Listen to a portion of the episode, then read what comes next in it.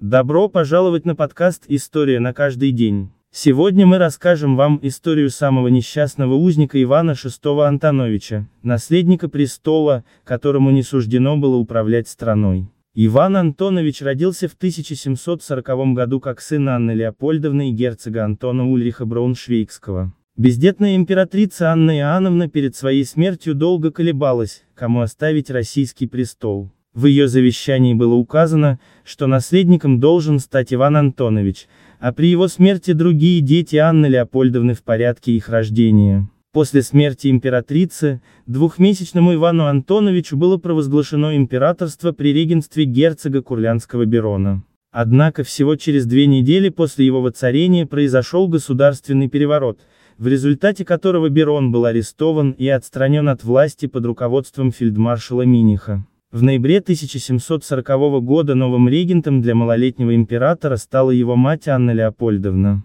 Однако она не играла никакой роли в политике, и всю власть вскоре захватил Астерман, а регенство Миниха было окончено. Тем не менее, их правление было недолгим. Вскоре на престол взошла Елизавета Петровна, и царствование Ивана VI закончилось, прежде чем он смог осознать себя.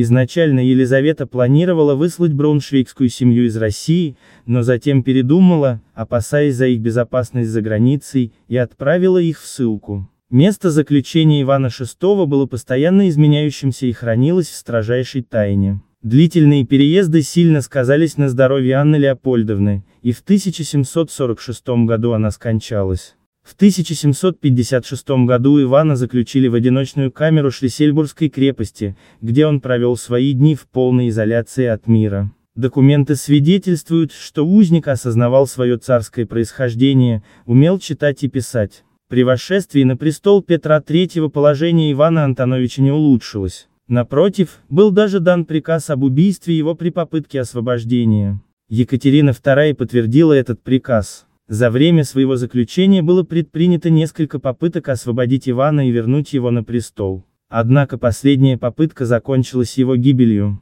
16 июля 1764 года, в возрасте 23 лет, Иван VI Антонович был убит охраной при попытке освободить его мятежниками. Так завершилась жизнь самого несчастного узника, наследника престола, который никогда не имел возможности управлять страной.